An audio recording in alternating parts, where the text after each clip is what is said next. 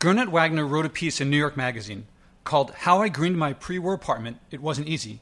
A climate economist overhauls his leaky 200 year old co op. So, Gernot Wagner, for people who don't know, he teaches at NYU, lives not far from me. We know each other, as I'll describe in a second. And he's got amazing credentials. So, when it says climate economist, this is, he's a very well known figure uh, making a difference. He and I live near each other, and he told me about the article a few days before it published, actually, the first time we met in person after meeting online. In fact, we sat directly across the street from the apartment in question. I think they were working on it at the time because we didn't go inside. Now, I believe that he and I share a mission. Uh, I think I can safely say that we both are trying to reverse humans lowering Earth's ability to sustain life. That's at the mission level. At the strategy level, I believe we agree on many strategies, including personal action and, above that, government incorporated action. Now, I believe we differ on tactics at the level slightly below tra- strategies. Most of his tweets, for example, they overlap a lot with my views, but there's often something I just can't quite get, but nor can I criticize. And when we spoke, some things about what he does I agree with and understand, and some things I don't, and I think he felt the same way about me, but we are both intrigued about what the other person did. And I want to illustrate the challenges of acting personally. This is what I really want to get at in this episode, especially challenges from people we agree with. First, I'll give some details about the article, then the blowback he and I received, and then how huge the effect of that blowback is, that criticism from people who themselves are, I think, not acting. Well, for context, the point of action, people often ask, what's the most important thing someone can do? Is it avoiding meat, avoiding flying, avoiding driving, having fewer kids, replacing light bulbs? The thing about that perspective is that any single action by any one person, when you divide that by 7.9 billion, it becomes negligible. It's easy to say, if I don't fly, I lose a huge part of my life, but the effect on the world is so small. Well, by that logic, nothing makes any difference. By contrast, leading others multiplies any effect. If you stop driving, that's one thing, but if you lead a community to, to drive a lot less, that's a much bigger effect, and that community can then lead other communities.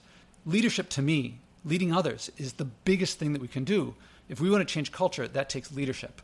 Leadership is not about telling people what to do, nor is it just doing something and hoping that they follow. Leading often means it's not sharing information alone, it's role models, images, stories, beliefs, working on systems rather than in systems, things like that. Now, to lead others, you must first lead yourself. So, to me, the point of doing all these things, these individual level things of avoiding flying or avoiding eating meat or things like that, the point of doing all those things is to develop experience and credibility to enable you to lead others. It's very difficult to lead others to do something you haven't done yourself. And for that matter, when you actually do something, you realize just turning off lights when you leave the room is not the biggest thing. It's what do you do when you're at someone else's house or what do you do when someone's over at your place and there's a conflict. If you want to avoid meat, what happens when you go home and your mom says, Oh, I made you that favorite hamburger steak that you loved? Do you say no to your mom? Do you stick with it? Do you get into arguments? Do you not? How do you avoid these things? These are the challenges of changing one's personal behavior and habits as well as changing culture. It's not here's what to do. We all know consume less, have fewer kids. How do you actually implement that? Actually doing it, that's what leads to these things. Gernot renovating his apartment, it's a big deal, it's hard. He's doing things to German standards, as you'll hear. Well, not many Americans have done things to German standards, so it's hard. But he can do it better the next time. He can advise people to do it better. He can put it out there. Someone has to go first. And whoever goes first is going to get criticized. It doesn't have to be that way. I have an old post in my blog on a rule that I have for myself. I have low standards the first time. I have low standards the first time. What I mean by that is that when I do something new, my measurement of, of success is did I do it at all? Not did I do it well? Because if I applied too much judgment to it, because action as opposed to analysis, planning, and judgment, it gets things done and I actually learn a lot faster that way. So what happened to him went the other way. Well, I believe that he's very proud of what he did, but other people responding, it's really annoying and contrary. I mean, he's prepared for it, so he can handle it. All right, let me quote the article. The article starts off by saying, and now I'm quoting the article at length here most New Yorkers live in small apartments and don't drive. Two of the most important factors that make cities so climate friendly. Just by living as New Yorkers, we cut our carbon footprints by around 50% compared to the average suburban household. For this, many of us congratulate ourselves. But as a climate economist, I look at how policy can reduce carbon pollution and other greenhouse gases heating the planet at the scale of a city or country. And however proud we might be of big city, small apartment living, most emissions come from the buildings we call home. New York City, along with Paris, Tokyo, and other major cities, has committed to making new buildings net zero in carbon impact by 2030. But what about the buildings that went up well before energy efficiency entered the collective consciousness? I live in one of them. I'm still quoting him. Two years ago, we moved from Cambridge, Massachusetts, into a 200 year old third floor walk up in lower Manhattan, by bike no less, along with the aid of trains and ferries. Now, I have to interject here. Did he move from Cambridge, Massachusetts to Manhattan by bike and trains and ferries without moving trucks? I have to ask him about that because that's what it looks like. And I would be amazed if someone biked all their stuff from Cambridge to New York. Anyway, so let's get back into it. Quoting again the location was strategic. A few minutes walk to my office, a 10 minute bike ride to my gynecologist spouse's, so his wife is a gynecologist. The climate impact of her commute, net zero carbon. The size, a 700 square foot loft, was intentional. Our old Cambridge apartment was over twice the size, with four bedrooms, a living room, a balcony, the works. Most of our home life? Happily crammed into the 200 square foot kitchen, which was rather small for a family of four cooking, playing, and working together. Okay, so now back to me. Notice how he lived in a very large place before. They had four bedrooms, a living room, a balcony, but actually spent most of the time in 200 square feet. So he had this epiphany or realization, recognition that he didn't need so much space. So the family of four is living in a 750 square foot loft. All right, back to the article. Oh, uh, what he found was that the place was really leaky. So when they put in the air conditioner, it would jam up the electrical costs. So back to the article, quoting the article now again. Our utility bill one month was $450. We'd always planned on tackling a renovation sooner or later, swapping appliances and adding some insulation in the process. A few nights sleeping next to the rattling air conditioner were enough for us to go all in. New to homeownership in the city, I started Googling, quote, best contractor near me, end quote, didn't yield what I hoped for. Climate proofing your home was useless too. From my day job studying climate policy, I knew that Germany had some of the most stringent carbon cutting building codes in the world. I spoke the language, so why not go straight to the source? Now, he describes all of what he did as a gut renovation, replacing all these appliances, replacing the windows on the roof, and things like that. He said, We are lucky to be able to spend $100,000 and then some on home renovations. Sure, our own Con Ed bill is now down to around $100 a month, but it will still take decades for us to recoup our initial outlay. So the article goes on about then talking about how you can do it, what types of policies the government has, and things like that. He shares the experience that only by doing it can you get this experience. I think it's a very useful article. Now, let me read some of the comments. One of the person responds, Greening sounds more like preening. Wow. Implying, like, oh, this rich guy, sure, he can do it, but no one else can. Or another comment said, Wealthy New Yorkers who can afford such major upgrades perhaps shouldn't congratulate themselves too vigorously just for living in tight yet costly quarters. Their income gives them lots of housing options most of us lack. Their footprint is smaller mainly because almost everybody's is smaller in such a tightly packed, expensive city. The changes are still positive and worthwhile, but it seems to me they're a strange and expensive first world version of making the most of a building. Let me read another comment. Stupid money. Also, a heat pump is a loser. For Gernot, a heat pump makes about as much sense as the rest of his bloated with BS project. This guy can fix a hole in the roof, but he can't fix stupid. This is really critical of people who are. He put himself out there. Of course, he knows he's spending more than anyone else. Of course, he knows most people can't do this but he's putting himself out there. He is acting and showing what you can learn by doing this. He's not saying everyone else should spend $100,000. There's no way anyone could read the article to think that he doesn't get what these people are saying. He knows that. He's taking the risk to put himself out there, to open himself up to this criticism, and they walk right into it and criticize him for stuff that. Do you see what I'm getting at? When he and I were speaking that day, not long ago, just before this article came out, I commented I just unplugged my refrigerator, which brought me down to a couple dollars a month, like 20 bucks a month. Now, this is a tactical difference. He's going for a big change that solves the problem once and for all. I'm going for something that's, I, I don't know, I'm step by step exploring. I read this article about how most of the world, or a lot of the world, Vietnam in the case of the article I was reading about, they ferment. And I thought, I wonder if I can ferment. I did it, it worked. I thought I couldn't keep my refrigerator unplugged for that long. Turned out the first time I did it for three months, the next time I did it for six and a half months. I was really happy with the results. Anyway, so I say this to him, and this woman who is sitting near us, I guess overheard, and says she calls me privileged for unplugging my fridge. Where does this come from? So I ask her, what is she talking about? And she says, people who have six kids in their family can't do something like that. To which I say, six kids in a family, that sounds really privileged. Either someone can afford that, in which case they got a lot of resources, or they can't afford it, in which case they must be getting a lot of support from somewhere. Anyway, she walked away. But this is what happens when you share your personal actions. Some are going to work, some are not going to work. At least we're trying. I don't know, maybe she's trying, maybe she's not. I don't know, but she's sitting there calling me privileged and she doesn't know anything about me. She didn't say, How difficult is your life, Josh? She just said you're privileged. So I want to share this is not just individuals. You know, I got a chip on my shoulder about people calling me privileged. I'm sure Gernot, he knew what was, he was going to get into with putting this article out there. And he responded with little smiley faces and, and making lighthearted comments in response to those comments. But I want to give the big picture here. I'm going to quote from my upcoming book a section on the systemic effects of criticism like this. Now I'm going to quote at length from my book. Dennis Meadows co wrote a book on systems called Limits to Growth. He studied systems and taught them for decades, enough to learn simply describing them doesn't convey how they fool us. We have to have experience with them.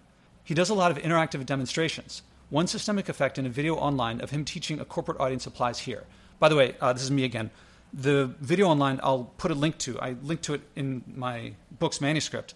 But this video is amazing, and I'll put a link to it set to just the moment when the following scene happens. Back to quoting my book. He asks for six volunteers. One gets a stopwatch. Dennis gets out a hula hoop and explains that it represents greenhouse gas levels. He puts it around himself and asks the other five to stand in a circle around him, sticking out one index finger toward him. He rests the hoop on their fingers and tells them their task. When he says to start, they are to lower the hoop to the ground as fast as they can, but with a challenge. If anyone's finger descends faster than the others and loses contact with the hoop, he will chastise that person, raise the hoop back to its starting position, and make them restart, all with the clock running. He wags his finger as he describes how he will shame them if they break ranks, showing how he will say that person wasn't a team player and did a bad job. I noted as I watched that there are big differences between hula hoops and greenhouse gas levels, but that the exercise accurately models two things. First, we can't force greenhouse gas levels down. We can only allow natural processes to turn them into trees or other benign forms. In principles, we can plant trees and use regenerative agricultural techniques, but the amounts they sequester are small compared to what we're releasing from fossil fuels and get released when the plant dies. Maybe one day we'll develop technology to pull carbon from the air in a way that we can store it back in the ground permanently, but we can't now. Today, we can only lower our emissions and wait for nature. In this regard, restricting the volunteers to support the hula hoop only from below and not push it down represents our world. Second, still quoting, moving faster than the mainstream gets you chastised. Try telling people you haven't flown in years, don't order takeout, or pick up other people's litter. People call me extreme, judge me, and lecture me that I'm out of touch or I'm wasting my time. So Dennis's demonstration accurately represents these two effects. Beyond greenhouse gases, the hula hoop could represent levels of pollution, deforestation, extinctions, or other environmental issues. Still quoting, before starting the volunteers, he asks audience members what they think will happen. I've asked many people what they think will happen too, and I ask you to imagine what you will think will happen. Some predict they'll move the hoop down slowly, others that they'll talk first to coordinate, others that they'll start but lose contact a few times before organizing. People guess they'll take a minute, three minutes, maybe five minutes to lower the hoop. Before I tell you what happens, I suggest putting this book down and imagining what will happen when he says go. No one has predicted it right. I didn't either. The hoop goes up. Still quoting, the volunteers' faces look astonished as they unwittingly push it up. At first, they move slowly enough that you'd think they could stop themselves, but they don't. Rather, a couple stop, but the others keep going until the hoop goes above their heads and Dennis stops the demonstration. People ask me why it rose. You know as much as I do now, so you can figure it out as well as I can. As I see it, if we can only push up less, not push down, and we chastise people who go faster than the rest, nobody lowers. On the contrary, with each pushing up, however lightly, the hula hoop rises. Not wanting to be chastised, everyone keeps pushing up. Even if some stop, the rest continue enough to accelerate, eerily similar to how we're polluting the earth. When you work with systems enough, you come to expect such results. Okay, so done quoting, this is back to me again speaking live.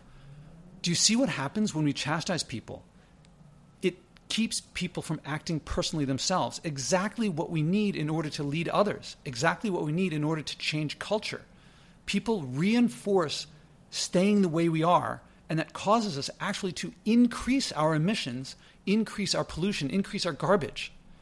If someone picks up the garbage and you say, oh, that's so dirty, respond with curiosity, with wondering what's going on, with what you can do instead.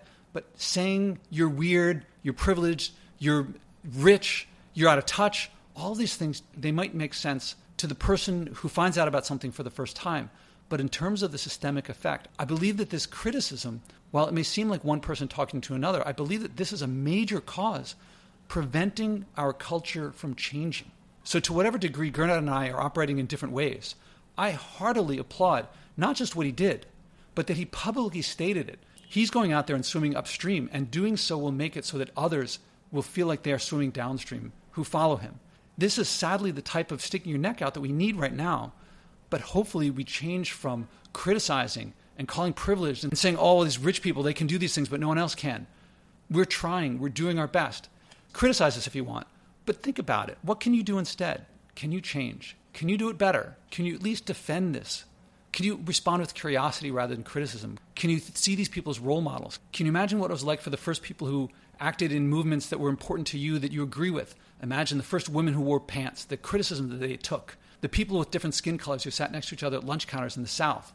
All these things. The people who acted first took huge criticism. Do we have to relearn this lesson over and over again? Well, I hope I've covered this point enough.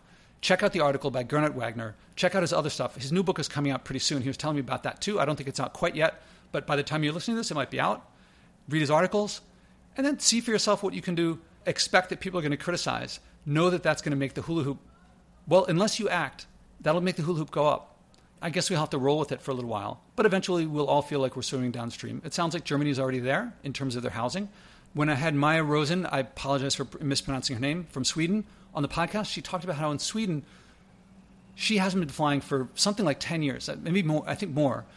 And she talked about how most of that time in Sweden, people asked, why would you not fly? It was weird for them. But eventually the practice took on, and it took a big boost when two Swedish celebrities wrote letters to the editor in Swedish that talked about the value of not flying. And then that helped switch over the Swedish culture so that now it's weird to fly, and you have to explain that. The norm has switched from flying to not flying. A lot of people are quick to say, oh, well, Sweden's different. That's not comparing Sweden to other places. That's comparing Sweden today to Sweden to, I think, just two years ago. That norm has switched. We can switch that here. That's what Gernot's article made me think of, and the responses to it. He may seem like he's sticking his neck out, but we can all do something similar. Hopefully, we're not giving the blowback ourselves. Hopefully, we act on it and make it easier for others. We can pay it forward so they can feel like they're swimming downstream.